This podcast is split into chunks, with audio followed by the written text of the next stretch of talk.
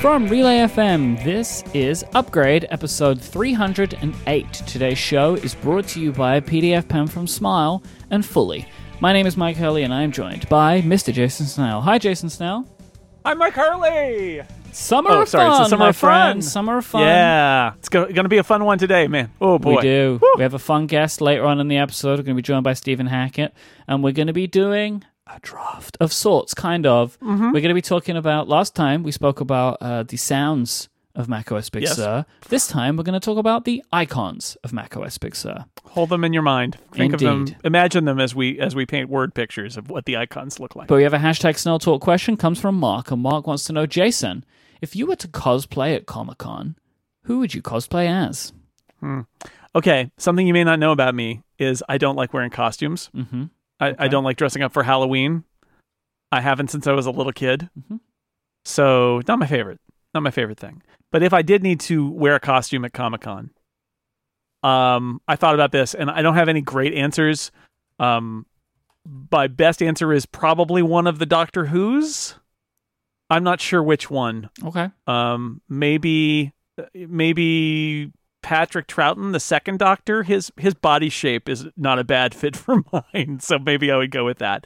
This, so that's that's my Doctor Who fans' answer is uh, the second Doctor is seen in the episode The Two Doctors because he had gray hair then, and uh, I have gray hair, so that would be perfect. That's what I'll do. That that's it. Cosmic Hobo, Patrick Troughton, that's me. If you would like to send in a SnellTalk question to help us open an episode of Upgrade, just send out a tweet with the hashtag SnellTalk or use the command question mark SnellTalk in the Relay F M members Discord, and it may be included in a future episode. Some follow-up for you, Jason. Uh, this one is kind of like follow-out for the rest of the week, but maybe kind of also in the past. We'll see. Mm. So there's just a few things happening this week, which I think could be interesting, and I want to mention we may talk about them on our next episode. So on Wednesday this week, a bunch of C E Os from technology companies are appearing in front of the Congress in the U S virtually to talk about antitrust complaints. I believe this is Sundar Pichai of Google, Jeff Bezos of Amazon, Mark Zuckerberg of Facebook, and Tim Cook of Apple, right? I think they're the four that are going to be appearing mm-hmm. in front of uh, the, is it the Congressional Committee, Subcommittee for Antitrust, I believe, is who they're going to be talking to. But oh I'm boy. intrigued about this because it's either going to be really interesting or an absolute train wreck. Because previous congressional hearings with tech C E Os usually devolve into this, like, how does my granddaughter send iMessages kind of conversation. Um, but my hope would be that they're actually going to have intelligent conversations about antitrust. Uh, so yeah, I'm I'm keen to see what happens with this one. So we may touch on that next week, depending on what happens. I think well, it's very likely some some interesting stuff about Apple will be discussed. Uh, and then on Thursday, Apple will be reporting its quarterly earnings, and I'm intrigued to see if these two play into each other in any way. Yeah, right. Will will Tim have uh, maybe some of his pre uh, determined comments will appear in both places? That wouldn't surprise me. Save a little time. Mm-hmm. Because everything Tim Tim says, they've gone over it, right? Like yep. Tim is a very careful, controlled guy who they, they they've got the message. They'll control the message. But yeah, we'll see. We'll see what the COVID nineteen effect is on Apple's uh, business too. And, you know, there's still not been a macOS public beta, so I don't know whether that's going to come. They originally said it would be by the end of July, and that's this week. But, you know, who knows? It's we, we live in strange times. Maybe it'll happen. Maybe it won't. Same for watchOS, but yeah, the watchOS one, I'm I, you know I wouldn't be surprised if it was later. The macOS one, they, they, it's not new to have public betas for macOS. Um, I think understandably they, they kind of held off on this one because Big Sur was such a top to bottom change that they may have wanted to really make sure they were confident before they put the public beta out. Um, but you have you used much of beta? Th- is it beta three or beta two of macOS now? Is it three? It's developer beta three. And how is it feeling, developer beta three? Uh, it feels okay. Um, some apps are like Preview. I couldn't launch in beta two. It would just uh, spin and then crash, mm-hmm. uh, and it launches in beta three. So that's a one hundred percent improvement over beta two. Um, it seems okay, but you know, I'm not doing my primary work on it or anything. It's a, basically a stock laptop sure. with the with the new O S on it. So it's you know, it's it seems fine. It's it's looks great. Uh, I have some issues with the icons, but we'll get to that. I have some great news for you, Jason. Oh, there will be new emoji after all. So we'd previously been spoke, been talking about the fact that, this is ages ago now, uh, that there would be no new emoji for twenty twenty-one because the Unicode Consortium was delaying the agreement of Unicode fourteen because of covid nineteen. They were deciding they're not going to get together, and that all of the individuals on the board probably had things that in their companies that they that they're part of, because the Unicode Consortium is made up of people typically that have uh, they're a part of larger organizations like Adobe and Apple, Microsoft and Google. And they were like, oh, no, we'll just we'll leave it for a year because we have other things to work on. But there is now the announcement of Emoji thirteen point one that's going to plug the twenty twenty-one mm. gap. So from Emojipedia, proposed new emojis for this interim release include Facing Clouds, Mending Heart, Heart on Fire, Face with Spiral Eyes, as well as new gender options for the bearded person emoji. It's going to be a much smaller emoji release if uh, all the technology companies just follow the thirteen point one spec. I mean, of course, they can do whatever they want, really. Um, And maybe more gets added to this in the future, I don't know, but at least there will be some uh, emoji in twenty twenty-one after all.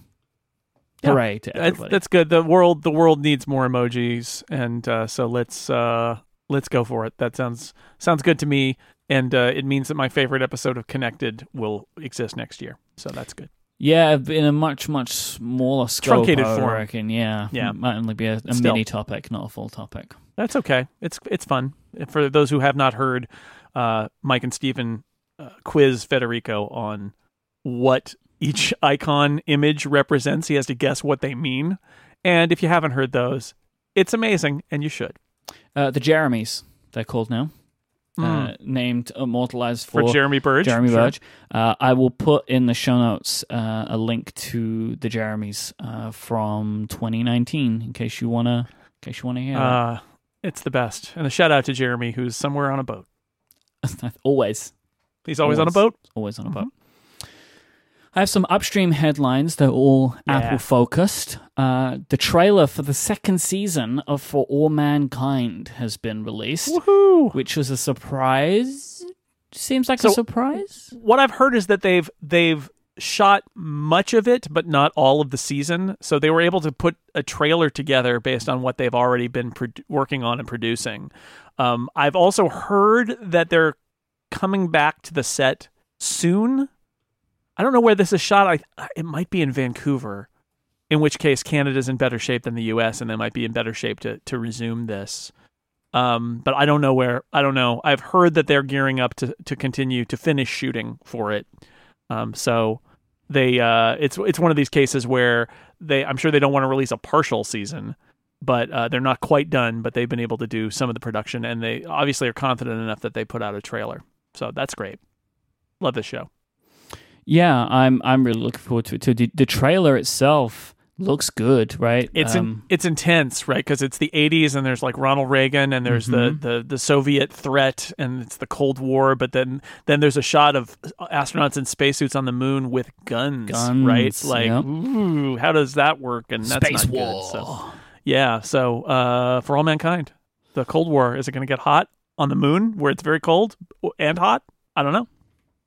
Yeah, um, I am very much looking forward to that. that that's going to be really cool. Uh, Apple have acquired the rights to Fireball, a documentary from Werner Herzog, uh, which is an interesting pairing. Um, this, this, no, I I can't wait for it. I I, I can't wait for Werner Herzog to like inside his home in Philadelphia. John Gruber writes articles about computers. Ah, there we go.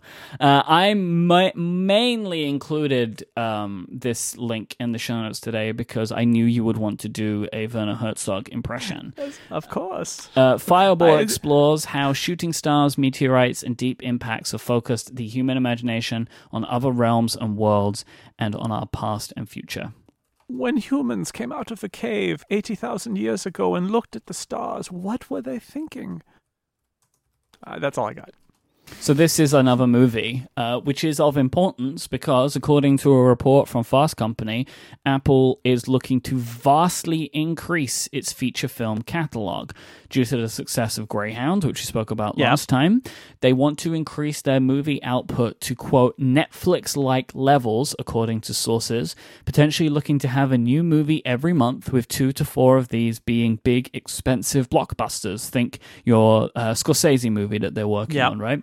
uh, and then filling out the rest of this slate with documentaries like the Werner Herzog movie and festival acquisitions as well. So it feels a little bit like, and, and I think the pandemic is the reason why, but I wonder if we a change has been made now, because it used to be that there were movies on these streaming services, but they were not great mostly. They were kind of the, the it's like that story about Quibi uh, that I think we talked about mm-hmm. briefly. The, the Quibi, the story is that they got everybody's rejected ideas pitched to them. Like nobody pitched their A-level ideas to Quibi. Huh. But they they had stuff that got rejected, and they're like, all right, well, how about Quibi? And Quibi's like, yes, please, that's great. You're a star. We'll do this idea. And it's like, yeah, this is the idea no one liked. But great, pay me. Um, I, I feel like maybe streaming movies in general, and I'm not saying there weren't good streaming movies, but that a lot of them was sort of like, it was B-list, C-list stuff where it was, maybe it was cheap, or maybe it was just an idea that people didn't like. And I rare, it was very rare that I saw a movie on streaming, an original film that I thought was good. Not that it didn't happen, but it was really rare. And during the pandemic, they brought a bunch of movies sort of out of theaters and onto streaming. And I've found uh, more movies that I've watched and enjoyed. I, I probably watched and enjoyed original streaming movies more in the last two months than ever before uh, put together. And it makes me think, you got to keep this up, right? Like this works. Like having good movies on streaming works. And I know that there's the theater and there's the potential that at some point the theaters are going to come back and they're going to have a market to them. But uh, it feels like this is a good approach uh, and that they should do more of these. And they don't all have to even be expensive blockbusters. I really loved um, Andy Samberg's movie Palm Springs, which is on Hulu. They bought it at Sundance Film Festival and it got released in like, I don't know, drive-ins or something. But basically its whole release was on Hulu. And it was it was cheap. It was like five million dollars uh, supposedly to make it. Um, and it was really good and fun. And um, I would say more, you know, there's there's more variety you can do with streaming movies. They don't all have to be huge blockbusters, but you can have a variety of movies that, that have a broader appeal and that maybe are your are are in your A list and your better B list ideas. And, you know, and Greyhound was good, but again, Greyhound was going to be in theaters and then it was on Apple T V. So um, I think Apple doing this is great. They should, they should do more of it. And I would like to see more movies on streaming in general from all the services that mm-hmm. don't feel like they're the ones that weren't good enough to be in the theater. I would say, like you mentioned Palm Springs, I haven't seen that yet. We're going to watch it soon, but it's I watched really the Eurovision movie this weekend, the Will Ferrell Eurovision movie. Right. Similar, like, that was a good movie. I enjoyed it. Like, I had fun. Like, it didn't feel like the streaming service movie, as you're mentioning, right? Right. Um, so, like, you know, it's like a similar thing for me. Like, get good people, have them make good movies, and make the movies that they want to make, not the movies that nobody else would buy. But this whole approach, if you're going to do it, now is the time to do it, because yep. there are movies out there that you can buy, and if you can do it and make a big enough impact and everyone makes a ton of money, you will change what it means to release a big movie, right? Like yeah. this is, you've got to imagine for the Netflixes, the Amazons, the Apples of the world, this is like blood in the water time. Yep. For the movie this is, industry. This is the time them. to spring because yes. the theaters are, we've had so much that's been dictated by tradition. Like, well, the theaters. And now it's now there's this added level of risk for any gauge of theatrical release, right? Like, even even if you say, well, the U S is bad now, but the rest of the world is getting better and all that, we the pandemic puts a layer on top of all of your guesses about what the future of theatrical release is going to be. And as an as an executive making movies, you've got to make a calculation about where you can get maximize the profit. And having risk be part of that calculation, you've got to look at it and be like, wow, do we really want to put, like, I would imagine those those executives are thinking, one, are there movies that we should pull and just put on streaming mm-hmm. if we can sell them, especially if the streaming services will pay us, or if it's our streaming service and we gauge it to be worth it. And second, I if you're like Marvel, do you look at this and say, why don't we change the balance here and make fewer movies that are destined for the theater and lean more into the Disney Plus stuff, because that's a good hedge against the box office. Because even if theaters come back, box office may not come back. People may not want to go to a movie theater mm-hmm. at, at the levels that they used to for a while, if ever. So Uh, yeah, I think it's an interesting time. And if you're Apple or Netflix or anybody who has money to spend on this kind of content, do you overpay a little bit in order to get just take the lunch of the movie theaters and change everybody's minds about mo- watching movies on streaming to the point where you can deal like almost a death blow to movie theaters? I mean, you can't kill. I don't think any of them are going to kill them, but they could hurt them. They could hurt them, and, and they could really change the public's perception of movies it, at home, because for a lot of movies, it's a really nice experience to watch them at home. And I think people are learning that even more now. So I don't know. It, it's, it's maybe, it may be a risk worth taking. And I wonder, you know, there are a couple of movies out there now that are getting like indefinite delays. And like, I wonder, could Apple convince Nolan to give them Tenet? It seems incredibly unlikely because, you know, that like he really wants the IMAX. Christopher but... Nolan wants things like in IMAX and on film, right? Mm-hmm. So that seems like it's a, it's almost an impossible thing. But there are there might be others out there. I'm still baffled that uh, so so um, Disney has a movie that was developed at Fox called New Mutants, which is an X-Men movie. It's essentially the last X-Men movie made at Fox, and now they've been sort of sucked into Marvel. Um That movie has been delayed and reshot and delayed and delayed and delayed. I don't know why they haven't just put it on Hulu. I really don't. They can't put it on Disney Plus. It's, I think it's, if it's not an R, it's a really hard P G thirteen. Like it's, it's a horror movie kind of superhero horror movie. But that's the one that kind of baffles me because it's like they did it with Hamilton. It's like, I know this is a superhero movie, but first off, it's not really a movie that anybody is dying to see. And it's from the studio you bought and isn't there anymore, essentially. Um, so I'm surprised that, that something like that hasn't happened yet, but you are, I think the longer this goes, uh, and the longer the, the, the people in the industry realize that the movie theaters in America aren't coming back this fall, the more you have to think, is there another place we could put this? Yeah. Like I understand this, the argument, right? Like of people like Nolan who really want their movies to be in cinemas, but you got to ask yourself the question of like, how much do you want your movie to not be seen? Like, what is the yeah. length of time you're willing to go? Will you go six months? Will you go a year? I think Christopher Nolan will say, we'll wait a year if we have to. Yeah, I do think they, that he will say that. But then I wonder about James Bond. Yep. That's a big movie that exists yeah. out in the world. Delayed for a year. Someone's going to want. And like, you can't keep pushing that James Bond that rock, like rock up the hill for too long, like because you know the, I think it, they've they've typically done well, but like has been you know the James Bond series has been mired in financial controversy for years now. That probably cost a lot of money to make, and it just sitting there is not good. And you could have an Apple roll in and be like, you know, we'll give you X amount of money and give us it. And I wouldn't be surprised to see James Bond go somewhere, honestly.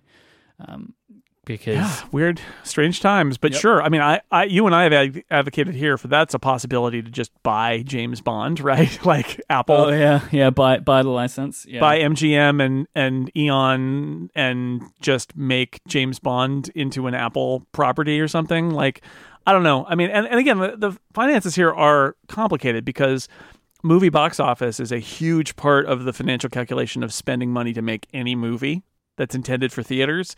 You get your home video, but you also get your, your initial run box office. And the other way to go, we should say, is not to put it on your streaming service. You put it on your streaming service as a way to build your subscriber base because over the long run, you make money because those people are paying you every month or every year. The other way to go is to do pay-per-view, which they did with like Trolls World Tour, I think was done that way. And the idea there is you rent the movie using the existing rental channels, but those initial run movies are super expensive.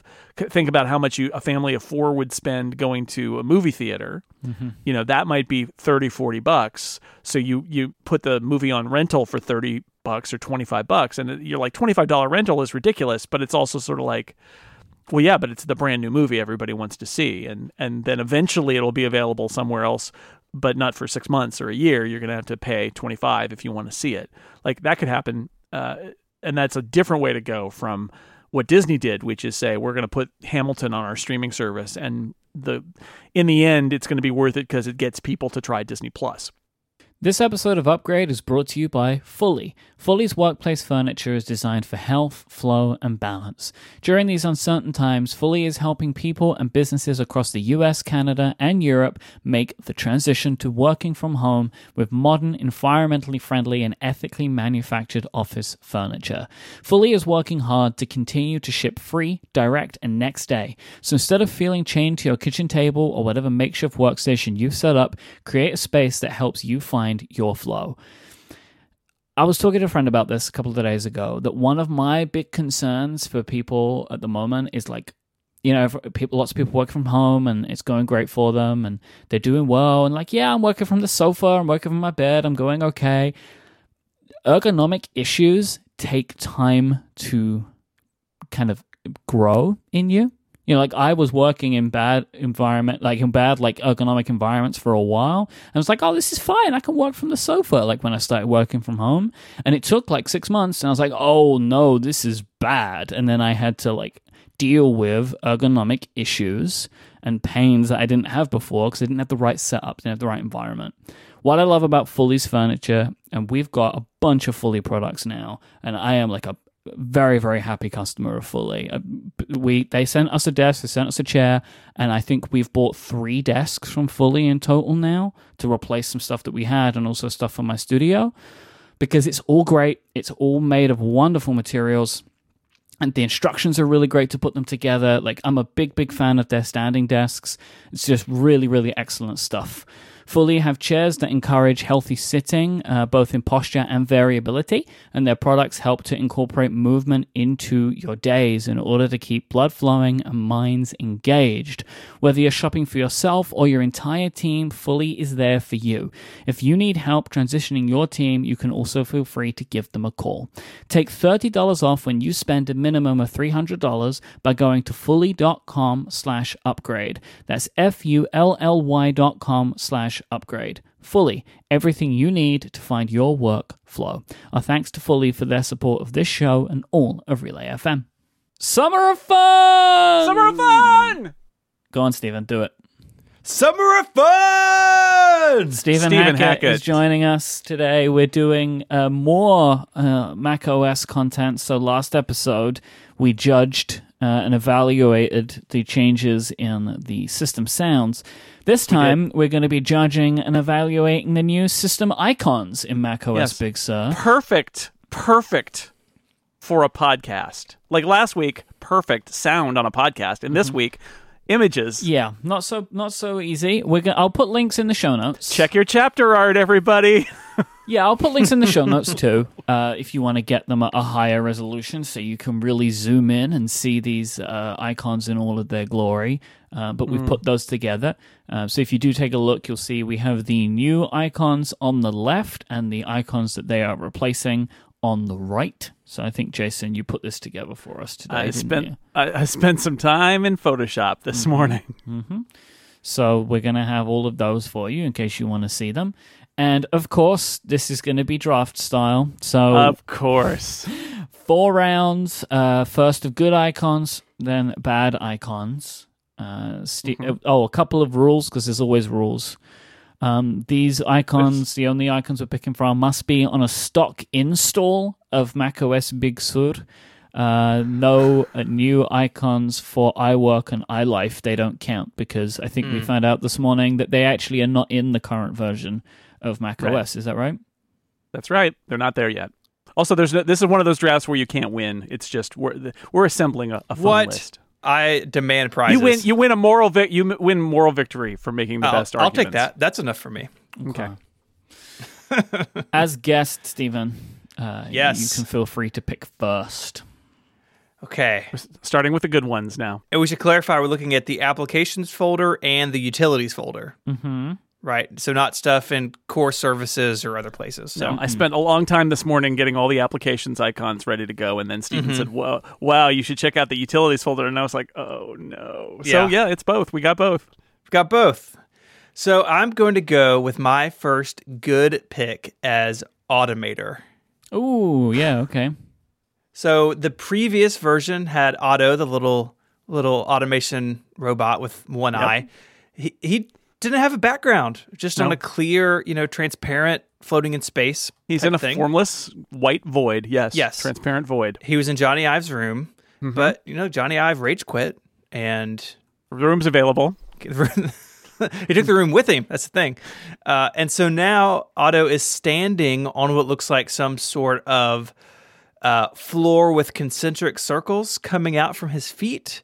Yeah. Maybe they're ripples of automation. That's how I I think about it. So like, you know, the power of automation rippling out from his feet. And I think it looks fantastic because we get some more depth. Like he's standing on this floor. It looks really nice. And they do a nice gradient. So the top right-hand corner of the icon sort of fades to white. Uh, yeah, Automator, my first pick. I, I like this pick. I thought about putting this on my list. I, I did. I couldn't help but think also that when Apple finally decides that it's not going to support Automator and AppleScript and macOS anymore, uh, that's a trapdoor. Oh no, no, Jason. Yeah, and Poor it's Otto. like it's a it's it opens up from the center, right? And then he mm-hmm. just falls in. Like at first, he tries to use his little pipe to hold on. That's right, because he won't fit through the first yep. one. The pipe will save him, but then they just keep dropping the wider circles until it's uh, he's gone. Oh, well, that was fun. Well, for a minute, and then you brought murder, robot murder into it. yeah, oh. I did.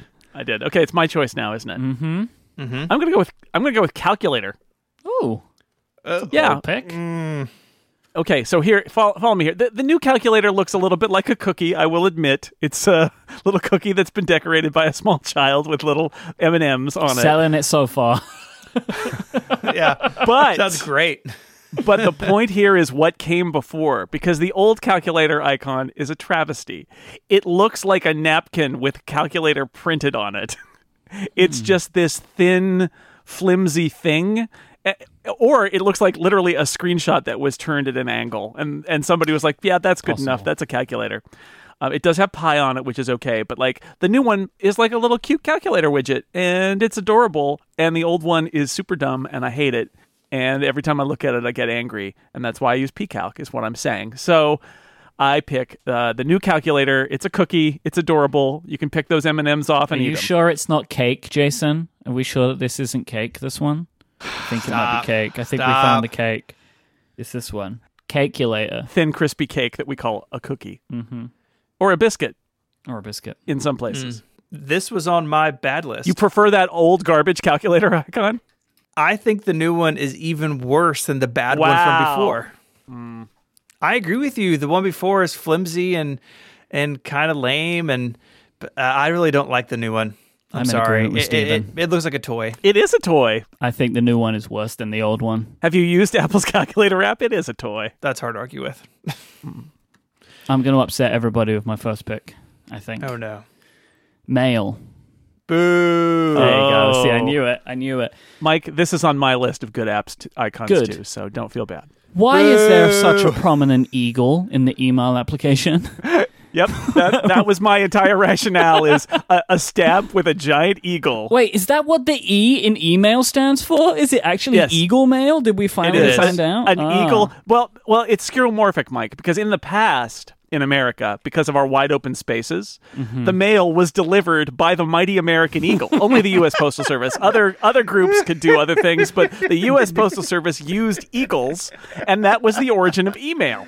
Oh, man. Honestly, for a minute there, I was completely on board. I thought you were telling me the truth about the way that mail was delivered in America, because I wouldn't mm. know. Look, I just, I, look, it's all I true. have a problem in general with uh, this weird, like, and especially thinking of like younger people, you know, like how we use the floppy disk icon for save. And right. like, I don't know why email is representative of an envelope, and it still is, and there's nothing better we could do. But an envelope icon for email is way better than just a stamp. I uh, like. I agree. I don't like the eagle. I don't love the mail icon. I don't really love the weird kind of depth and the fact that they've written this very, very small return address on the back that looks like mm-hmm. a mistake. It does. Uh, unless you look very, very close. I don't like any of those things about it.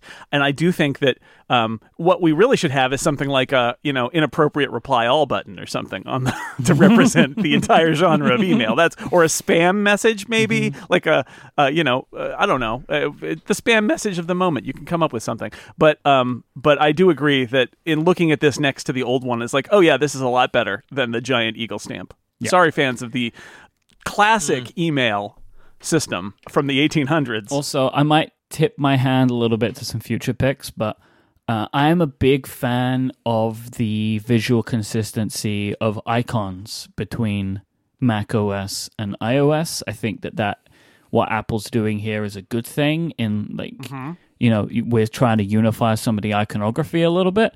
And mm-hmm. so I think changing this email icon to the an actual what we consider quote unquote email icon is better. Like, there are so many email apps that use envelopes or paper planes, right? None of yeah. them use an eagle stamp. So it's time to move away from the eagle stamp. Wow. I like to think that my email is majestic and signifies freedom, but mm-hmm. whatever. Let's just put an American flag on that envelope, Stephen. Mm. U- That's a U S A. U S A. Yeah. Mm-hmm. U S A. This is a weird time to, to be proud. I'm just going to say. Oh, yeah. All right. Moving on, Stephen. My second good icon, I'm going to go to the utilities folder, and I'm going to pick ColorSync Utility. Okay. Hmm. So the the main part of the artwork is the same. It's a little wrench and a flathead screwdriver, and it's got the C ColorSync logo sort of in the middle. But they've shrunk it down and put it on, like Myke, you said, this consistent round rect background. And now that round rect background has a gradient to it, and the gradient yeah. matches up with the color inside the C. That's nice. I think it's really uh-huh. nice looking. A lot of color. It's pretty. ColorSync Utility. It's my second choice, and I'm uh, very happy with it. In a world full of, inc- to, to look ahead to our bad selections, in a world full of nondescript white icon round rects, mm-hmm. they didn't do that here. They're like, oh, it's color. It should be colorful. And they, yeah. they made it this delightfully rainbowy kind of thing. And I, I agree. I like this one a lot. It's a party and an icon. It's a party for your eyes. Yeah. And that's what you want from ColorSync Utility, an app that almost nobody will ever open. Mm-hmm. What does it do? ColorSync, uh, it's like color management. It it will make your like color profiles for your monitors and your printers and things, and make sure that they all. It's important technology for people in professional mm. publishing. Is it like that context. Stuff I always used to see advertised in like Macworld, where you would put this little thing on your display and it would try and yes. calibrate the color? Yeah. Yes. Yep. Apple even had a bunch of displays with ColorSync in the name, where they like did it from the factory and it didn't move, and of course it did, which is why those products existed. Uh, but again, most people don't ever open this. Most people don't know what it is. But I like that someone took the time to make the icon all colorful and bright. All right. Speaking of apps no one will ever use, Stickies is my choice for a nice co- a nice icon in uh, in Big Sur. Um, the new Stickies icon is a stack of sticky notes with rounded rectangles, but it also looks like a stack, which I really like. I actually would love a a, a stack of rounded rectangle sticky notes. I think it looks really cool. Written on it in uh, with some sort of a, a marker are the to-do items: milk, eggs, and bread. I would like to think that that's a uh, reference to uh, Remember the Milk, one of the that's great... Right. Oh, the Stephen Hackett apps of, of history. I want to know what happened to Lou. This is yeah. so okay, Myke. Myke, don't don't don't jump ahead here. The old icon had eggs and milk, but no bread, and a phone number for Lou. I am sorry to report, Lou passed away. No. And so rest in peace, Lou. Oh my God. Uh, don't call five five five, seven three six one. He's not there anymore. Mm. Anyway, in honor of oh, Lou, Lou, the new Stickies icon is my choice. Is bread? That's the honor? It, Lou liked bread. Maybe Lou was a baker. They needed some bread for the funeral. Oh, Jason. Jason. Yeah. Sorry, Lou. We we love you. We Dead bodies you. Get crusty, you know. You no, they just crust. They put out a spread at the, at the at the wake, and Stop. There's bread and eggs and milk there. Stop. We're done. I, I like the Stickies one, too. Uh, Stickies is, is one of those applications that every year, I think it's the year that it's going to go, but... It survived. It doesn't go. The move to O S ten survived sixty-four bit. Now it has. Here it is in Big Sur. I opened it um, in Big Sur to look at it, just to see if like anything had changed at all, mm-hmm. or if it still feels incredibly old. Which the answer yeah. is it does. And I had that thought, which is, you know, why don't they get like an intern or something to add. Like, because people use Stickies, they do. They use Stickies instead of notes, which I think is weird. But it's like, okay. Well, then have an intern like add iCloud support to Stickies or something so that you could like sync your Stickies across your devices oh. and like make a modern version of Stickies. You know what Stickies would be good for now? A widget on iOS. A little Stickies widget. Right? Mm. Like, so I understand why people use Stickies because it has some good functionality like the always on top, right? You know, like it, mm-hmm. if it still has that. I mean, that's what it used to, I used to use it for myself because you could... it would effectively work as this different layer to the rest of the system, right? So it's a, pretty much like a sticky note, always in your face. So, you know, it's good for that. Uh, I'm happy that it still exists, but I agree. I think it's not a big opportunity for someone, right? Or a big opportunity for Apple, but there is something that they could do with this, which is missed. Yeah. Or, hmm. or they could add that functionality to notes, but I think it's telling that Stickies just continues to push along because and and I know people do use it yeah. and uh maybe get Lou to update it. Well, I think Stickies is one of those applications that Apple might be like scared to remove, right? Because they know like there'll be like a really strong oh, vocal yeah. minority of people that would get oh yeah there's gonna be you know there's gonna be a Verge article by somebody on the staff at the Verge who's like, I use Stickies every day to track all of my articles and now Apple is ruined. It's a I disaster. I lost my most recent draft because Apple removed Stickies. The yeah. Outline would have written that article, but unfortunately I don't think they're with, they're around anymore. Is the Outline no. still around? No. No. No? Okay. I don't think so. If they are, they, they fired their staff, but yeah, they're right. basically not around. Mike, what's your... Uh, see, I'm glad that this is the positive part, everybody. This is the mm-hmm. positive part of the draft. Mike, what's your next uh, good icon selection? Messages. Similar to mm. my original argument for mail, what I like about Messages is that it's the same application on iOS and finally has the same icon. Uh, I'm not really sure why Messages stuck around with its name as Messages, but had the blue icon with the other little dot, dot, dot icon, which some could argue is maybe a better icon for yes. Messages overall, because uh-huh. green is funny, because green is the green bubble friend. But nevertheless... Uh, I am happy that Messages is now consistent, but I actually also just do like the Messages icon on Big Sur. I like the shading that they've done to it to make it really kind of stand out. So I'm a big fan of the Messages icon. I don't know whether I should list all the reasons why I hate the Messages icon here or just save it for the yes. bad draft. No, do it. Save do it, it for the bad part. Save it for, if you're going to put it in your bad list, then save it for the bad part. If you're not going to put it in your bad list, then do it now. I'll save it. All right. Ooh. Wow. Yeah. Little teaser for what's to come. I feel strongly about that one. So, yes. Okay. Uh, back to Stephen. Back to me. I am going to go with image capture as my next good pick. It retained the digital camera. It looks like the same digital camera as before, but before it was sitting on oh, these man. black and white photos. It's like, uh-huh. which doesn't make any sense. Because you're scanning them. It kind of looks like, is it like, are they emerging from it? Is yeah. it like is a it secret Polaroid? Them? What is yeah. happening there? Yeah. Oh, yeah. And I think most people use image capture to scan as opposed to inserting an S D card and pulling things off. So the new one does a couple things. A, it uses the round rect, but smaller in the background. It has a grid of images with a red one circled, as if you were looking at a sheet of negatives or something that yep. you were scanning maybe. And the camera's still there, and it breaks out of the round rect a little bit, so it keeps its slightly unusual shape.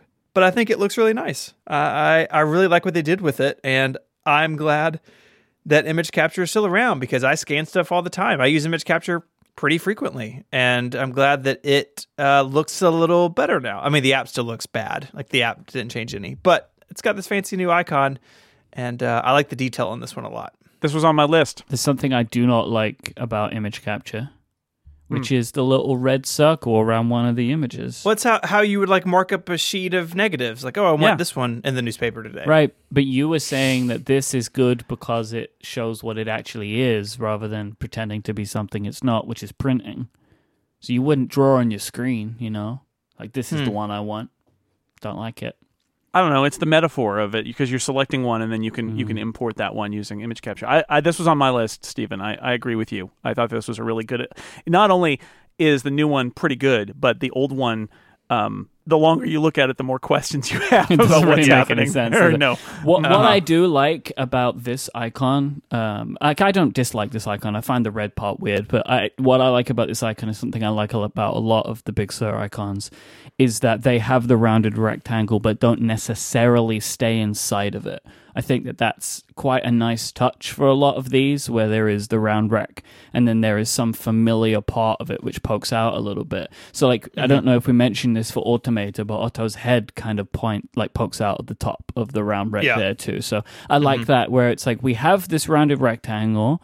Uh, some apps, for some reason, stay inside it too much, but uh, a lot of them pop out of the rounded rectangle with some kind of fun element. So that's that is one of my favorite things about some of the the, uh, the icons in mm-hmm. Big Sur.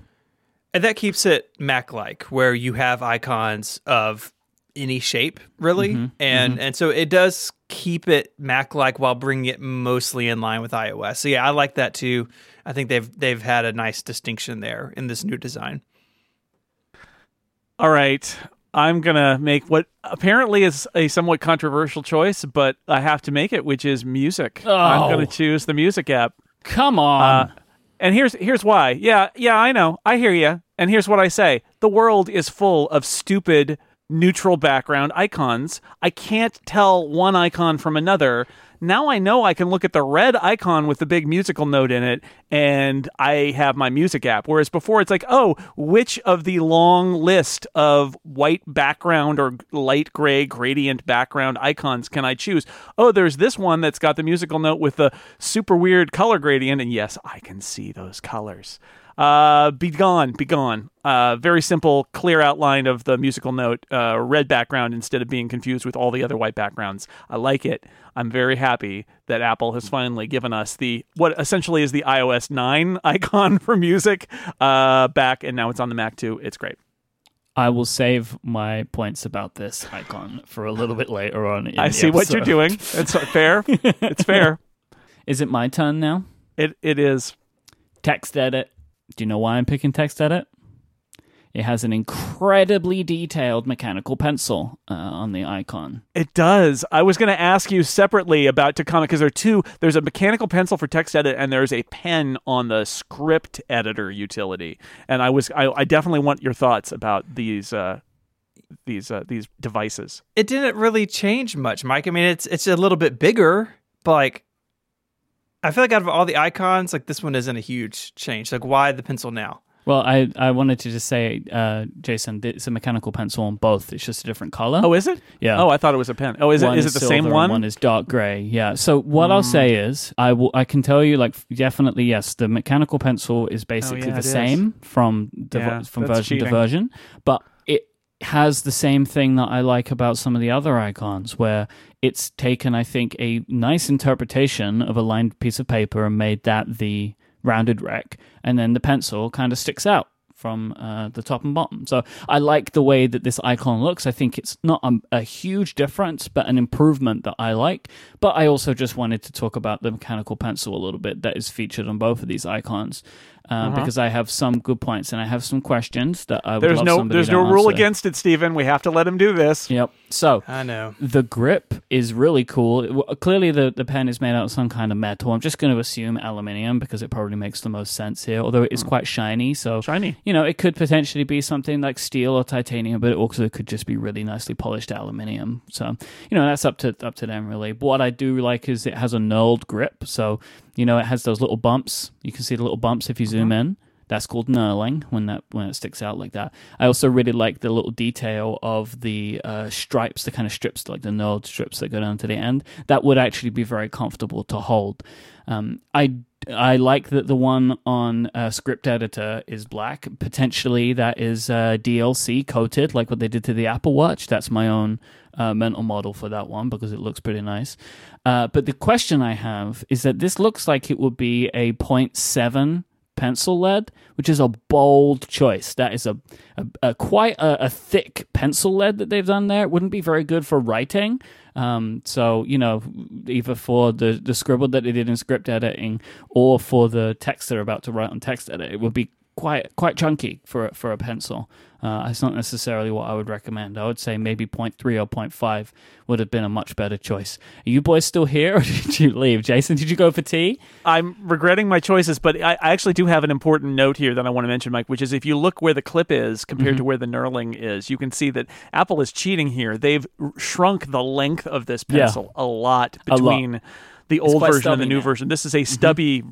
mechanical pencil, while the old one was a more traditionally sized, I would say, pencil. Yeah. Do you have a problem with that, or do these exist, or are they just cheating here?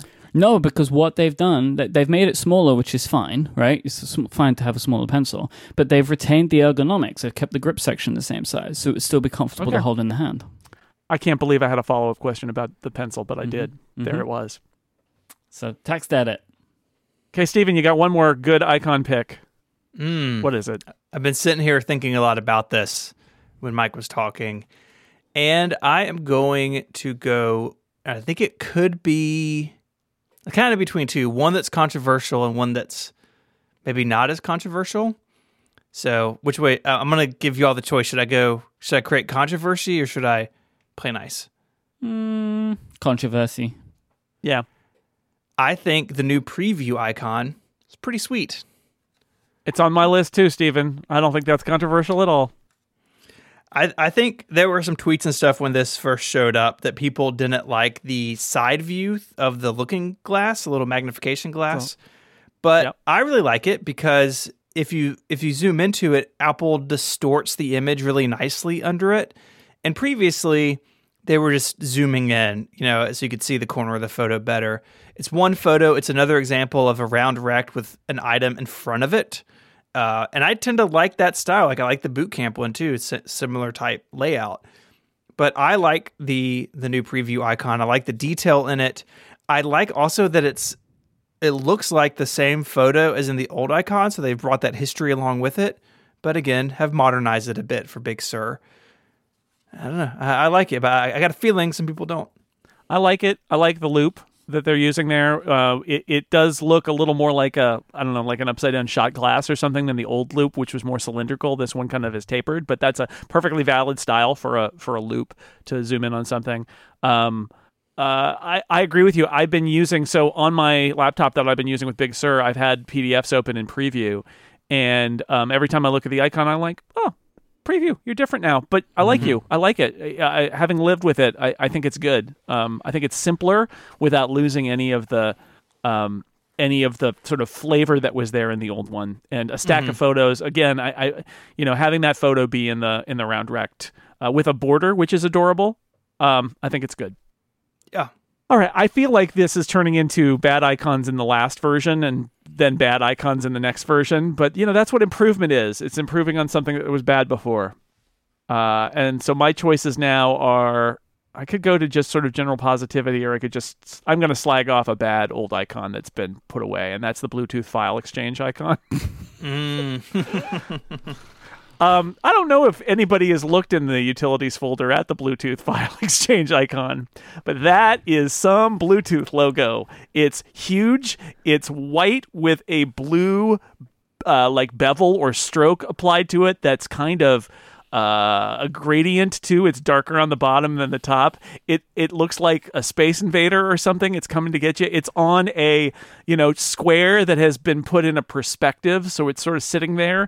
It is, I looked at it for a while for this segment, and I thought, um, I every second I looked at it, I hated it more and more. And the new one is so restrained. It's still the same. It's literally the same Bluetooth logo. They didn't change the Bluetooth logo, but the edges of it are curved now, not sharp. You could point, you know, you could put an eye out with that thing. They're curved, and they're just on a little pleasant blue round rect. So blue for Bluetooth. That's great. It's just, it's restrained. It's subtle. It's nice. And the old one is terrible. Mm-hmm. So I, I think just in the net benefit of the new Bluetooth file exchange icon, another app that almost nobody's ever, ever, ever going to use, but uh, thumbs up to the icon uh, designer who who smoothed out that awful Bluetooth logo and made it look uh, decent. the old one looks like it was an icon and the back of it fell off. So like the Bluetooth yeah. is still yep. upright, yeah. but the color fell back and there's like a shadow behind it. That's the lore of the new one. They just fixed it. Oh, yeah. They, yeah, they pushed they pushed it back. Well, yeah, but they smoothed off. They took some sandpaper and they smoothed off the edge. There yeah. was some damage. That that Bluetooth icon is so sharp in the old one that that's like a, a weapon that a Klingon would use or something. Mm-hmm. It's very dangerous. So don't, don't. Just don't. Upgrade. You just the just the safety alone of upgrading to Big Sur. That you won't hurt yourself on the Bluetooth file exchange icon. It might be enough to upgrade just there. I'm not really sure why the Bluetooth logo looks like that. Like, why isn't it a tooth, right? It's a bee. Well, it's a stylized bee. Yeah, but yeah. it's called Bluetooth. It should have yeah. been a tooth. If you turn it ninety degrees clockwise, it kind of looks like pointy teeth, maybe. Mm, no. That's King Bluetooth's teeth. That's not enough for me. Some uh, New Year's Eve, we should all get little uh, those, you know, those uh, glasses that were like for two thousand one and, yep. and two thousand nine and all that. We should yeah. get some blue- Bluetooth glasses for like the birthday of Bluetooth, yeah. and and be like, "Yay, Happy New Year, Bluetooth! Happy Bluetooth!"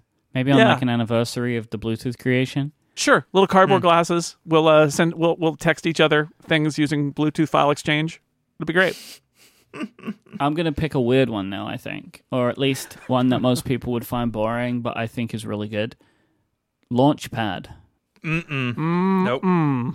What is the What is the old Launchpad logo or icon it's all about? It's a rocket. All right, so what yeah. do you do you yeah. use that application to take off into space? Use it to apps. No. Launching is a, itself a metaphor for... like your apps are going into yeah. space. I don't know, but that's the metaphor. Is Launchpad is a... Launchpad is where the rockets launch off from. Yeah, but that rocket's not on the launchpad. That launchpad was a long time ago for that rocket. Yeah, just like when you launch an app, the launchpad fades away. No. The rocket has pulled no. away from it. The, the new, new one looks like... makes so much more sense, because you know no, what it looks terrible. Like? A grid of app Mm-mm. icons, and that's what you want it to be. Mm. Mm. Yes, you know what? You know what the, the Apple's operating systems need most of all is a white background with a series of rainbow uh, shapes on it. There are to less make it white like backgrounds all the others. Now. You, you just all said the that. Others. No, there's less white backgrounds now. It's like how you loved your terrible music icon because it got rid of the white background. They've lost their. Uh, their there's some whimsy in the in the metaphor that they've lost here. I, I see what your point. The the new one fits, I think, much better, but it's on my bad list. Especially because Launchpad is surely going to become more important. I would expect, like in the future, with the uh, like it might actually not more important. Important. It was never important. There you go. I think it might become important with the uh, with a lot of the changes that are coming to. Like with Apple Silicon and launching iOS apps on the Mac, like it could make more sense to do something with that, maybe to like make it better.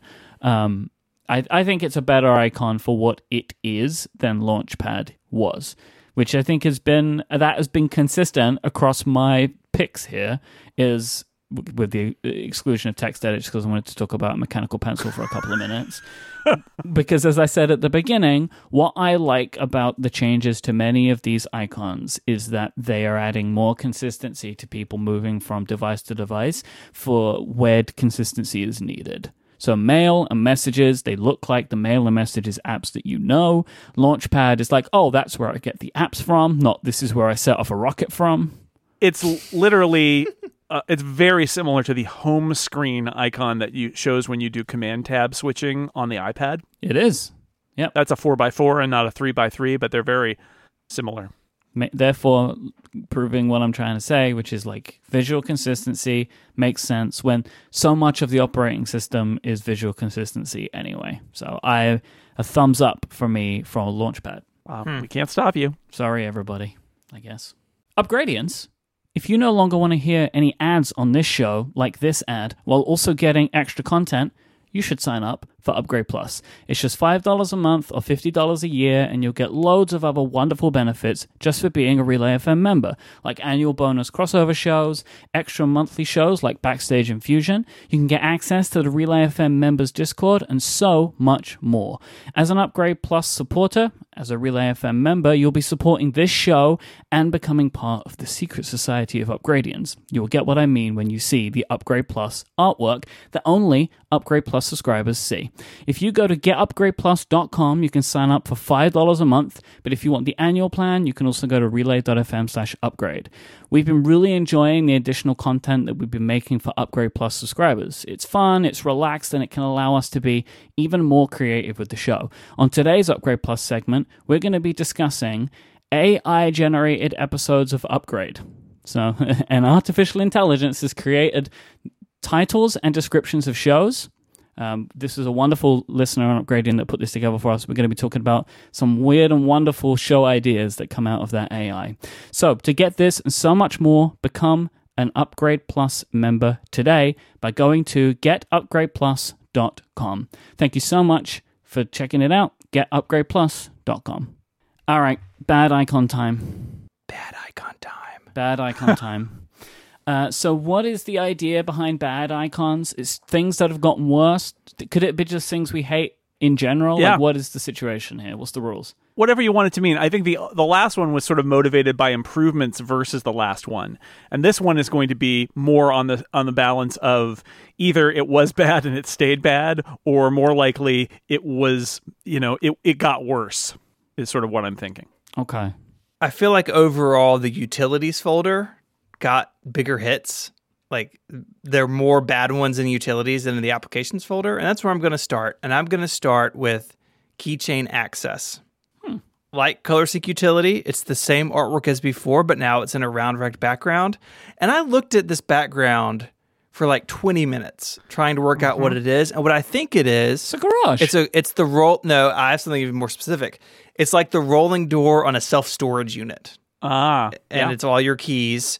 Oh, that's and even you know better what? Then. I don't keep... I don't keep my passwords in a self-storage unit. I don't want to keep them there. But, but you kind of do, though, if you think about it. It's a storage unit just for yourself. Like a like a bed, or like an office. I mean, yeah. I don't know. I don't I don't like it. The orange is weird, and I like orange. Uh, I just I, I wish they had just done something a little bit simpler here. Hmm.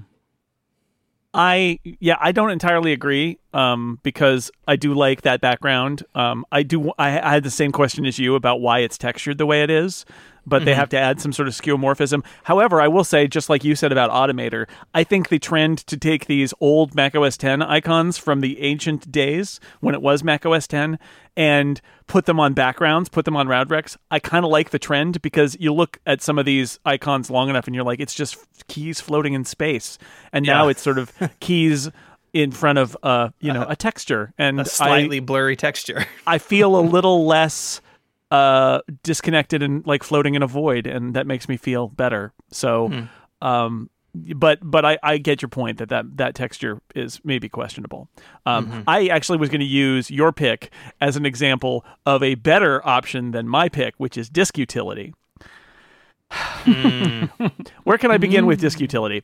Uh, let's let's begin with what they did to it. They they they did redraw the stethoscope because let's remember the disk utility icon is a metal hard drive with a stethoscope attached to it, so you can listen and see if it's got you know uh, breathing problems. I guess I don't know, or if its pulse is fine.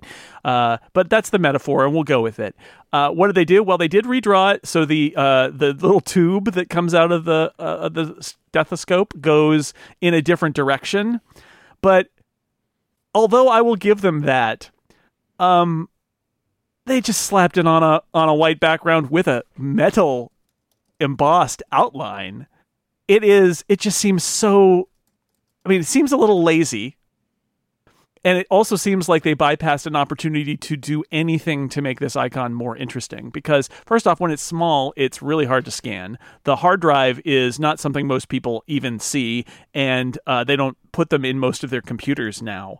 And uh, and in the new one, the stethoscope is posed dead center, or, or slightly off center, in the in the round rect, which makes it look more like, I don't know, a stethoscope, a like... A, a, a, a, a health app? I don't know what they're doing here. And if I were their teacher, I would send them back. I would, I, I would, I would put a see me on the paper, and I'd be like, "You need to do a better job. You need to do better work. This isn't going to cut it. You need, I need hmm. to see a little more creativity out of you." I would like to provide some real-time follow-up from the Relay F M members Discord. So, the background of the keychain icon is actually the texture from the padlock that appears in uh, when you when you're entering. Like, you know, you see oh, the, yeah. the padlock for passwords ah. in macOS. That's actually a textured background on like or like the, the the lock itself has that kind of like orange texture. So if you zoomed in far enough on that, you would actually see this exact icon.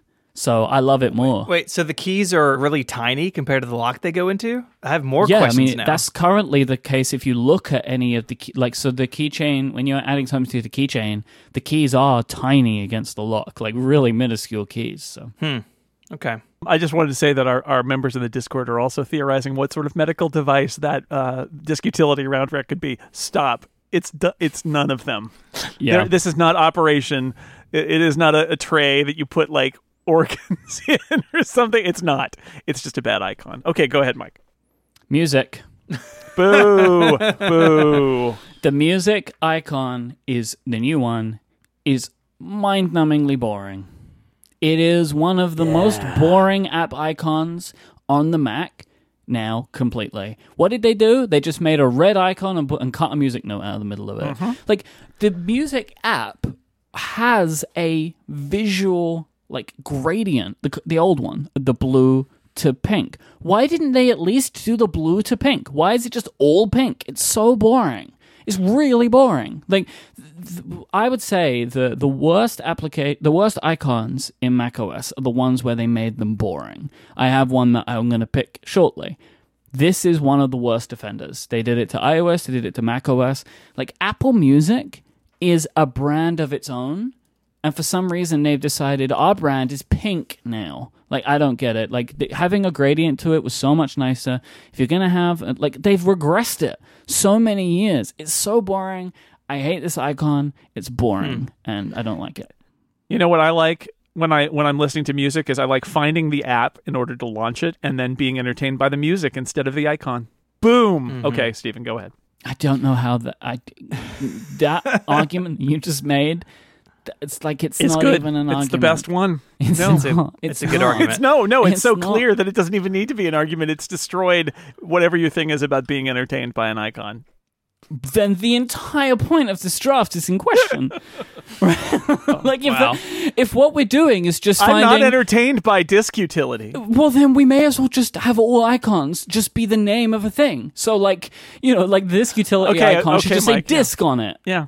Great. Let's do that. No, wow. But that's not a good icon, is it? All right.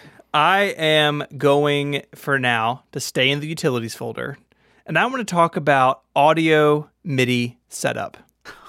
The old icon is basically a square keyboard with a little drop shadow.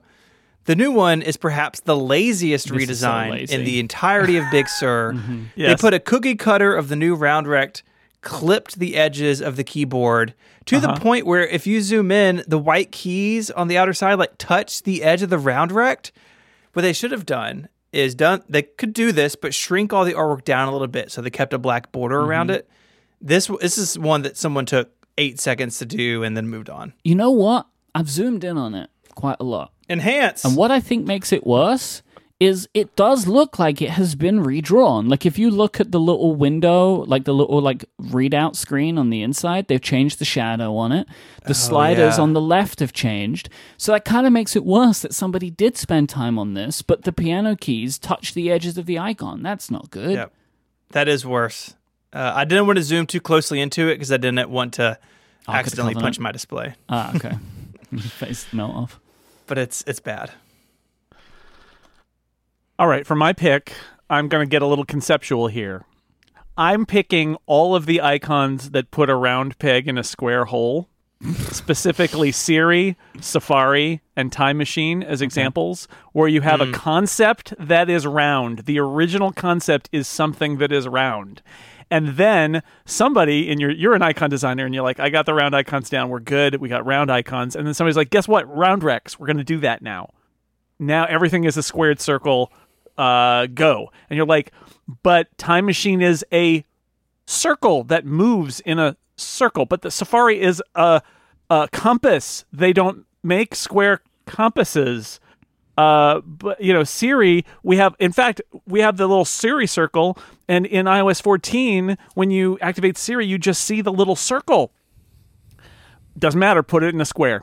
And so you get a series of, of these just like really bad icons that are meant to be circles, and now they're circles inside squares. And it's just it's just really sad, because this is the the the downside of having this concept is is you have things that were naturally circles, and all they can really do, you can you can see it. Look at Safari and Siri. You can you can see the designer and be like, all right, I guess I'll just shrink it down and then put a thing behind it. And then, I mean, job's done. You can knock off early and go home. You probably, they were probably already at home. Um, anyway, I don't like it. I think, I think it's a mistake to, to, I get the consistency part, but it just makes these icons seem sad.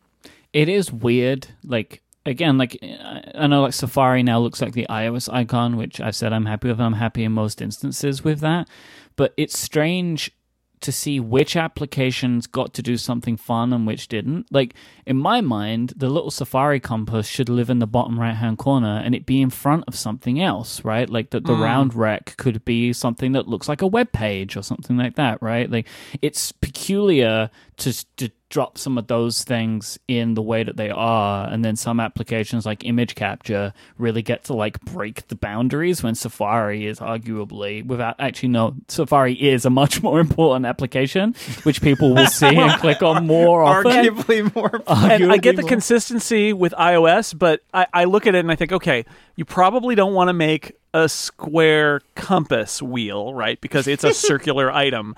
But you could, I mean, am I wrong in saying maybe it should be a little skeuomorphic? Maybe the Safari icon, if it has to be in a round rect, maybe the idea is that the round rect is like the the thing that the compass wheel goes in, and it's part of the physical object. But here it's just right. on a white to gray gradient, and it's laying there with, with nothing. Like, it doesn't even have uh, like a shadow or anything. It's got maybe a very little, very light stroke around it, um, extremely subtle. It could have been cool to make it look like a compass, right? Like, that's the part you hold right. on to or something, yeah.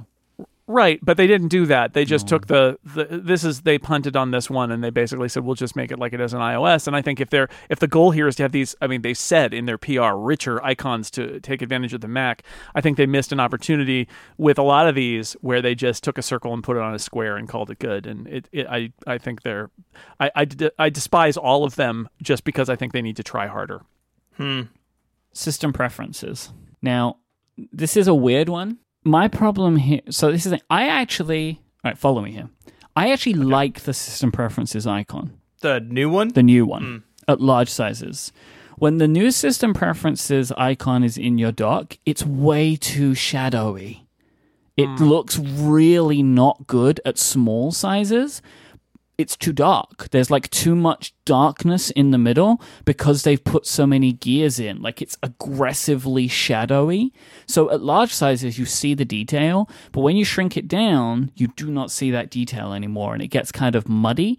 And so that's why I actually think that this icon is a worse icon, because they've put too much detail into it, I think. Yeah, I agree with you. I, I like I, I like how it looks.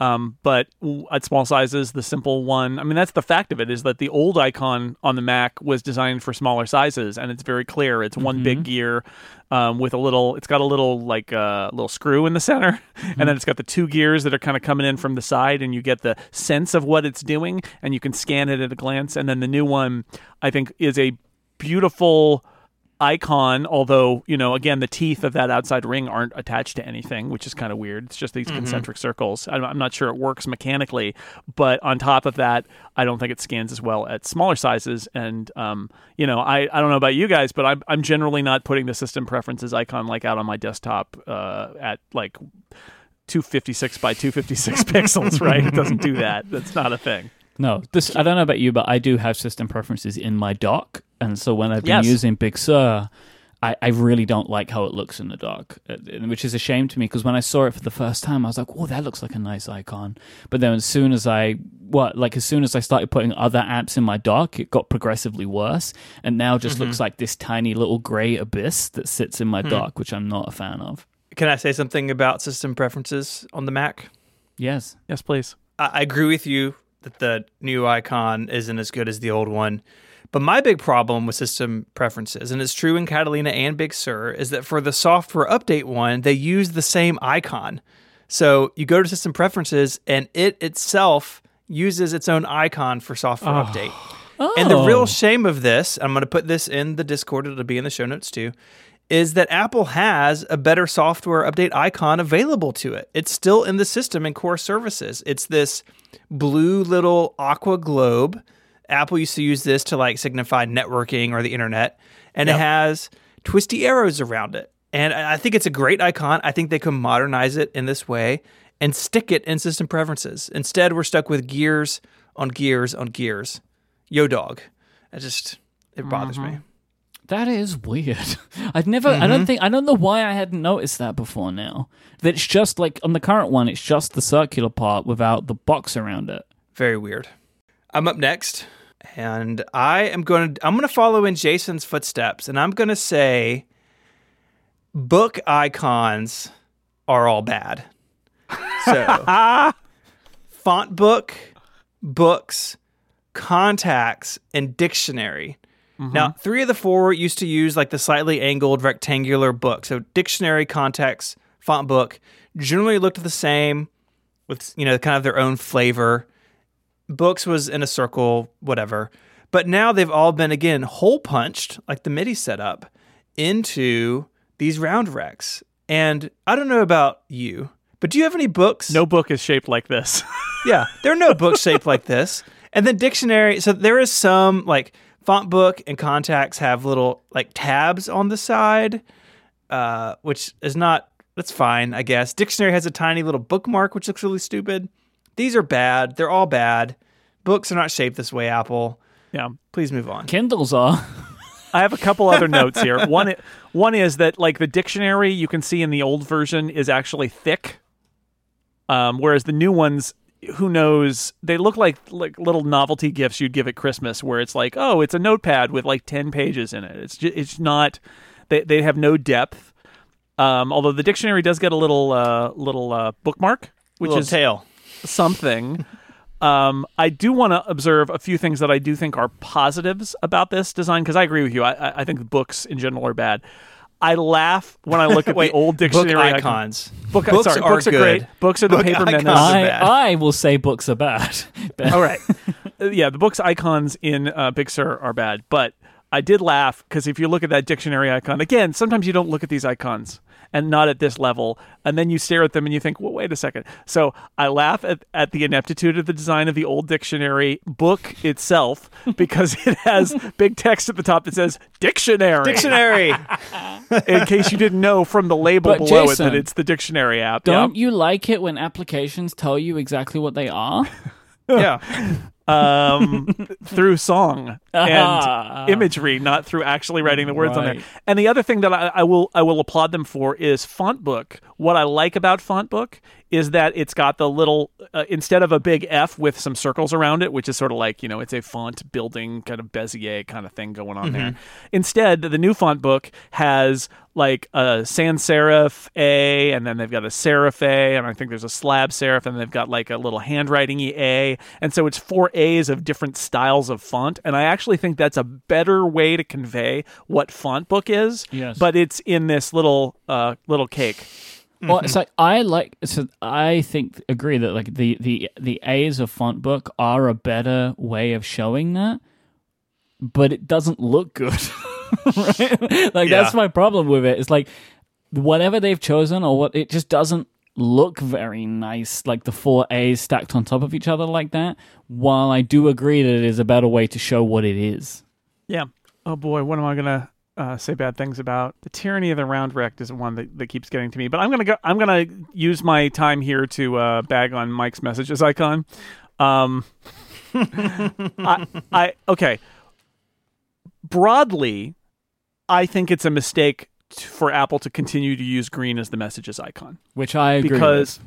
iMessage is blue. Blue is good. Green is bad. You don't want green bubbles. You want blue bubbles, and they made green their icon. So I think that's baked into it. With Big Sur, Apple is taking the blue messages icon that shows a speech bubble and then another bubble with the ellipsis in it like they're typing, which is a perfect encapsulation of what messages is, and they're throwing that away and replacing it with this green round rect with a single speech bubble on it.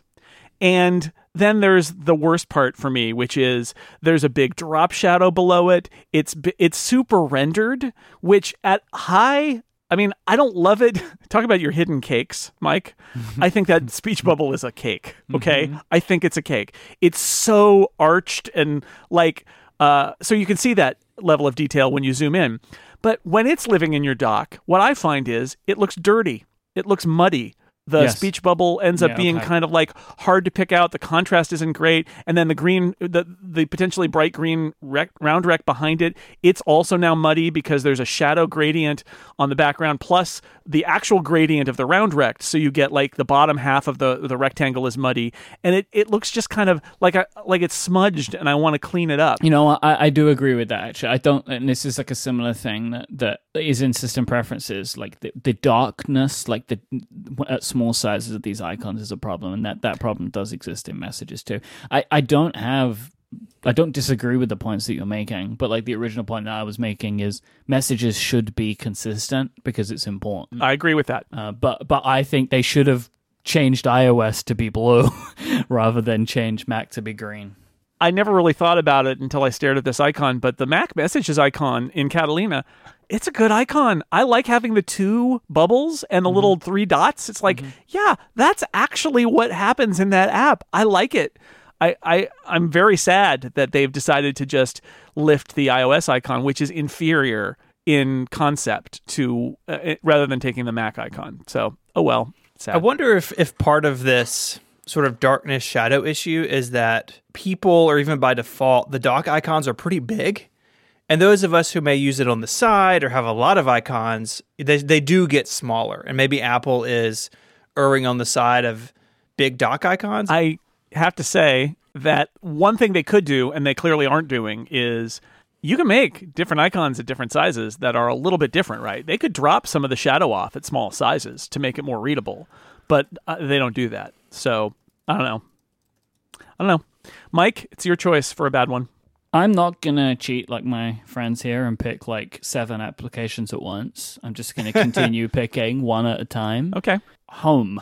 Mm, yes. Yes. You want to talk about lazy? Also talk about cake icons. This uh-huh. could be one of them.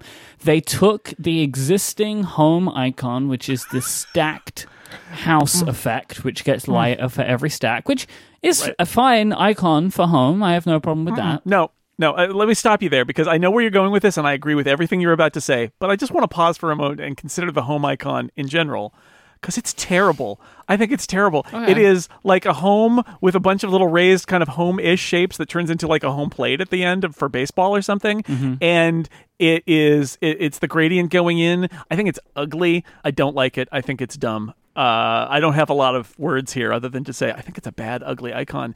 And then what they did with it is nothing. Well, they slightly, look like they slightly tilted it away, maybe. Oh, I don't know. Maybe it's just a shadow. But they just took oh. it, shrunk it down, put it in a white square, put a shadow around it, and called it done. Done. Uh, no, I'm not. I'm not up on this one. Like, I don't like this one. It's not good. It's super lazy. Like, it might I, be I one of you. the laziest uh, icons mm-hmm. in uh, macOS. Uh, they just shrunk it down and put it in a white round rec, and then that was it. Like, at least I, with Safari, looks like they did some work to the compass, right? Like, they changed the compass a bit, you know? Like, they, they changed the shading and stuff like that inside of the blue. Like, they did some stuff there. They really just did nothing with home. They're just like, there you go. Now, home. Myke, mm-hmm. it's going to sound like I'm trolling you here about, about the music's icon, but I'm really not. I, I, I'm dead serious. It would be a better home icon if it if it had a background of some kind, and then cut into it was the silhouette of a house. I would agree mm-hmm. with you in this case. Because I don't think a stack of items on top of a house is necessary to get across that this is the home app, right? The home silhouette does it. So why don't you use the home silhouette and then maybe this, you know, one of the one of the colors from this gradient and say that's the color of the home app and do it like that? Mm-hmm. And cut that, either cut that out of the white background or have that be the background and have it have a white cutout rather than this uh, lazy abomination. Lost picks. I can't believe mine is still here. I can't either, honestly. QuickTime Player. Now, this is one where Apple wasn't Ooh. playing from a position of strength. the old QuickTime Player, which I think showed up in... When did they, when did they go to QuickTime Player ten? Do you remember, Jason? It's a long time ago now. It's been years. Yeah, and eight they did years, this, like, ten years. Goofy black to gray gradient with the Q logo, and then there's a blue gradient which goes like the opposite direction inside of it. Very strange. And all they did, just like the home app, they stuck it in a round rect. There's a slight blue gradient to the round rect. So we have three gradients. We have the background is dark blue to slightly lighter blue, bottom to top. Inside the Q, it's the background gradient, but all darker, going the other way. And then the uh-huh. Q itself is still gradient. In fact, it maybe even a more noticeable gradient now. Yes. It looks yeah, it's, like you're it's got looking... some texture.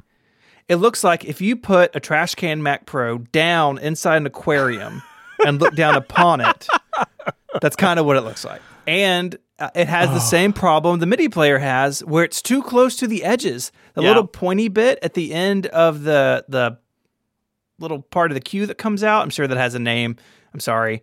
It's like almost to the edge. Many of my problems with these that are set into round rects is they all need to be a little bit smaller. Airport Utility has the same problem. It's too close to the edges. QuickTime Player is bad. Too many blues. Pick a blue. Yeah. Stick with it. Too many gradients. Makes me makes me upset. I actually have a, a broader point here, which is this QuickTime Player, which uh, the chat room tell, says was in Snow Leopard when they did this. Okay. Remember, what they did here was they made a new QuickTime thing that didn't use any of the QuickTime A P Is, and then uh, last year they deprecated the old QuickTime. It, the, it went away completely, so you couldn't use the old QuickTime editor at all. You could only mm-hmm. use this new QuickTime Player. So they're saddled with the old QuickTime icon, which has been around since before Steve Jobs came back. Okay, yeah, it's, it's a nineties nineties. It's a nineties technology that they've deprecated now, and it's a nineties icon. So I'm going to make a modest proposal, maybe for next year. I think Apple needs to get rid of the QuickTime brand. It's from the nineties. It's dead. It's gone. There's no QuickTime left. All mm-hmm. it is is a media player. Why don't they call it something like Media Player, give it a new boring but informative icon, and walk away? Because as much as I loved QuickTime and spent lots of hours in the QuickTime editor and the QuickTime Player and all of that, it's over. So maybe just embrace that it's over, put it to bed, and you could get a better icon out of it, because they are struggling with tr- how to represent this icon from the nineties in a modern way. And my only other statement here, Stephen, is that on top of all of that, and it does look like a Mac Pro a little bit, but I prefer to think of it as a cookie cutter. It looks like a cookie cutter to me. Like at Christmas, you know, you get your Santa and you got your yeah. reindeer and you got your QuickTime icon cookies, and you can uh, you can make those. So enjoy. Who doesn't love Q-shaped cookies? It's the really? reason for the season. QuickTime is. Come on. Oh boy, it's my turn now. Now uh, you've taken a lot of my good ones. Um, I'm gonna go with a, a a little. Well, they're all nitpicky. A nitpicky one, which is Terminal. I use mm. Terminal all the time. All the time. Terminal is a great app. And this is one of those cases, again, where the, the it's the tyranny of the round rect, because the old Terminal icon, although small and a little bit squished, is kind of, it's a terminal prompt in a four by three-ish sized window, like an iPad-ish sized window. And the new one, it's a terminal prompt in a round rect. Um, terminals aren't shaped that way. Like, you could do it, but you would be... Uh, just a bad person to do it that way. Like, that's not how it works. And it really bothers me every time I launch Terminal in Big Sur. I think, no, no, the terminal is not square.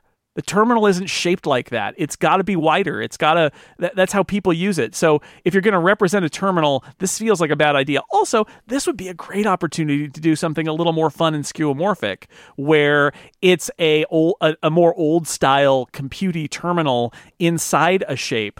Like it's a, almost like it's a, a, a C R T maybe, or something like that, where it feels old. I think they've also missed the opportunity to add some color to this.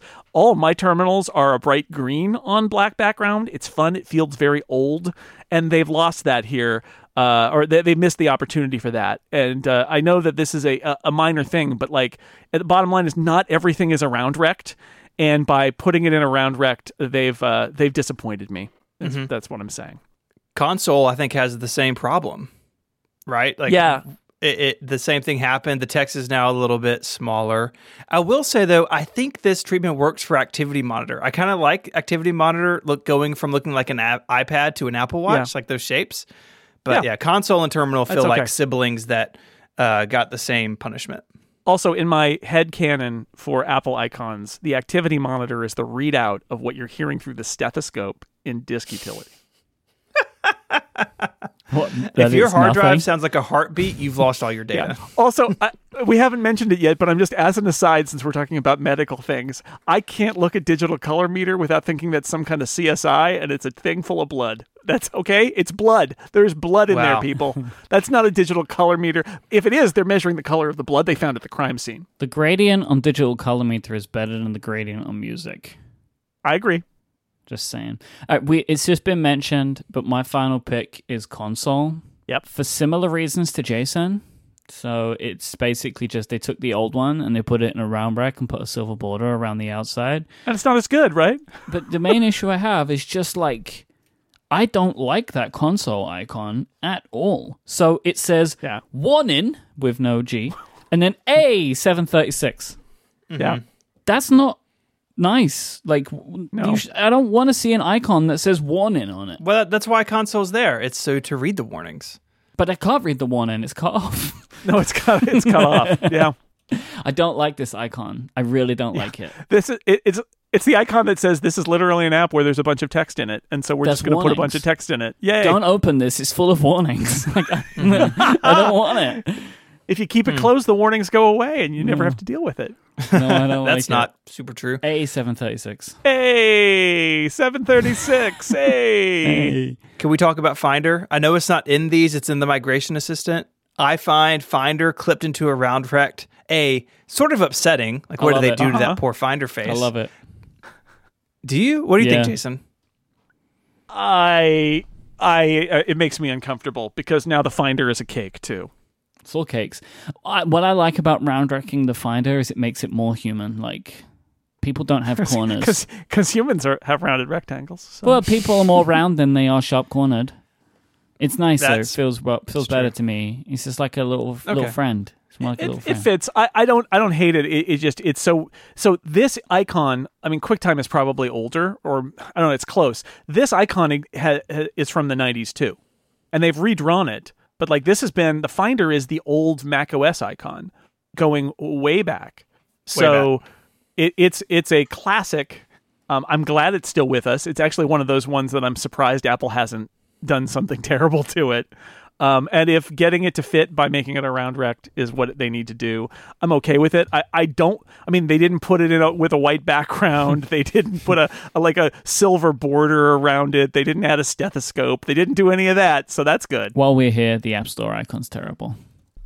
I had that on my list. That that was going to be, I mean, when you're here, your family, enjoy your unlimited breadsticks because yeah. it's the beveled, the, I mean, I don't like the App Store icon anyway, because it's the letter A spelled out with what were originally like a pen and stuff, because it's for, you know, it's like productivity for applications. And, and please, at this point, please do not send us the pictures of the three app icons like stacked. Like I, I get, oh. I get it, right? Like we, we, it's, we it's know. three app icons on a side, but they're cut well, weirdly, which doesn't make any sense. They wouldn't do that. Mm. Like, and it's got too much shadow, and it just looks like hot dogs more than ever. Like, it's not white, wh- they're white, white hot dogs, white chocolate covered hot dogs. That's what. What it is. Think of it this way. Those are breadsticks that are, go- are going to go into the oven. You've got a little blue tray, ah. and you're going to pop that into your toaster oven, and then, uh, again, when you're here, mm. your family. I thought there were no trays. Launcha.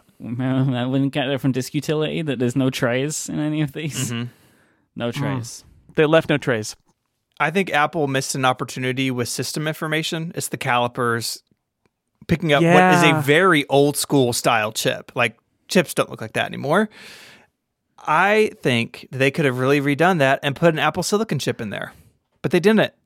And by the way, talk about your lazy icon. That feels like they didn't even reposition it. They literally just put a round rect behind it yeah. with the calipers. But the doctor, fortunately, that is a tool that is in the doctor's. So I'm building up the story here, right? So right. the doctor comes, he's got a black bag, his stethoscope is in it. He listens mm-hmm. to the hard drive, he gets the activity monitor information out of there, and then he needs to measure something. So out of his little leather bag, he pulls the calipers, his old-timey calipers, to measure, uh, I don't know, how big the hard drive is or or something like that. That's the story continues, the adventures of Doctor Icon. Oh, and, and there's blood on the floor, and he needs to measure the blood with a digital color meter. I think that wow. the uh, Otto, the Automator, could be the doctor, because it's a little Ooh. robot computer doctor.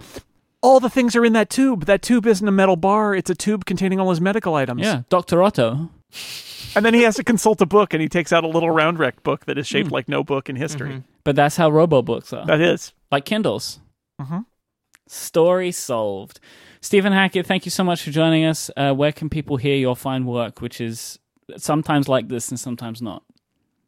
If you want more wild stuff, you can find me on Connected with Myke and Federico on Wednesdays. Jeez. And then every Sunday, I am on Mac Power Users with David Sparks, and every other Tuesday with Jason on Liftoff. Yeah. And this just in, uh, Doctor Otto has is the one who pronounced Lou dead. So just oh. adding to the adding to the legend. We'll miss you, Lou. Otto. Thank you, Stephen. Thanks, guys.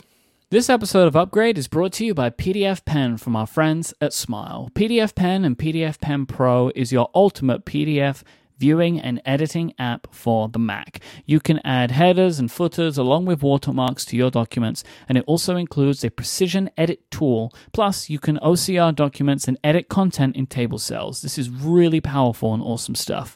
PDFpen and PDFpen Pro twelve point one have arrived with even more powerful features, including page label support in multiple formats for documents, and Pro users can go a step farther with their ability to add or edit those page labels.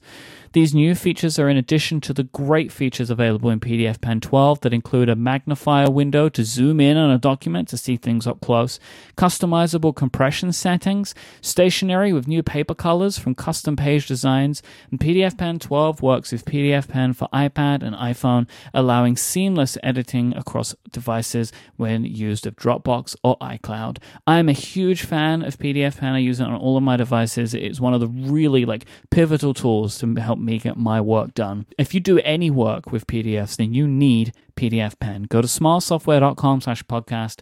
Our thanks to PDFpen for their support of this show and Relay F M. It is time for some hashtag Ask Upgrade questions. Back to lasers from our uh, icon sounds. Uh, mm. app, app, icon. I got icon on the brain now. Too many icons. Yeah. From our Big Sur sounds last week. Uh, we have a question from Jason, which is not you, but Jason, you okay. have the answer. Jason asks, I'm a cord cutter and I love M L B T V, but it's completely undercut by local blackouts. What will it take for them to get rid of the archaic local blackout restrictions? All right, so let me explain what's happening with Major League Baseball's streaming service. The idea here is... Um, if you're in a local market, you can't see the games from your team in your local market. Uh, and the whole product exists and was built on the idea that it's letting you see baseball games from other parts of the country, but not your local market. Why is that? The answer is that Major League Baseball sells the rights to your local team, or the local teams sell those rights to a essentially a channel in your local market that's making a lot of money by being on a cable or satellite system. And that there's a huge amount of money to be made there. Plus, those contracts have become enormous. Like the one in L A is it's it's tens of billions of dollars, because the cable companies know that one of the ways to stop people from cutting the cord is to put live sports on their channels, and then you're kind of stuck. It's work, like that's why they make the money they do. And as a result, a lot of people will say, well, why can't I just spend the one hundred dollars or whatever for M L B T V and get my local games? And the, the fact is, because somebody else paid way more than that, and you would need to pay way more than that to get your local games. Now, the good news is if you're a cord cutter, you can get those local games, but you have to use an over-the-top service. You have to use YouTube T V or Hulu Plus or one of those things. You've got to use a live T V service, at which point you're paying like sixty dollars a month.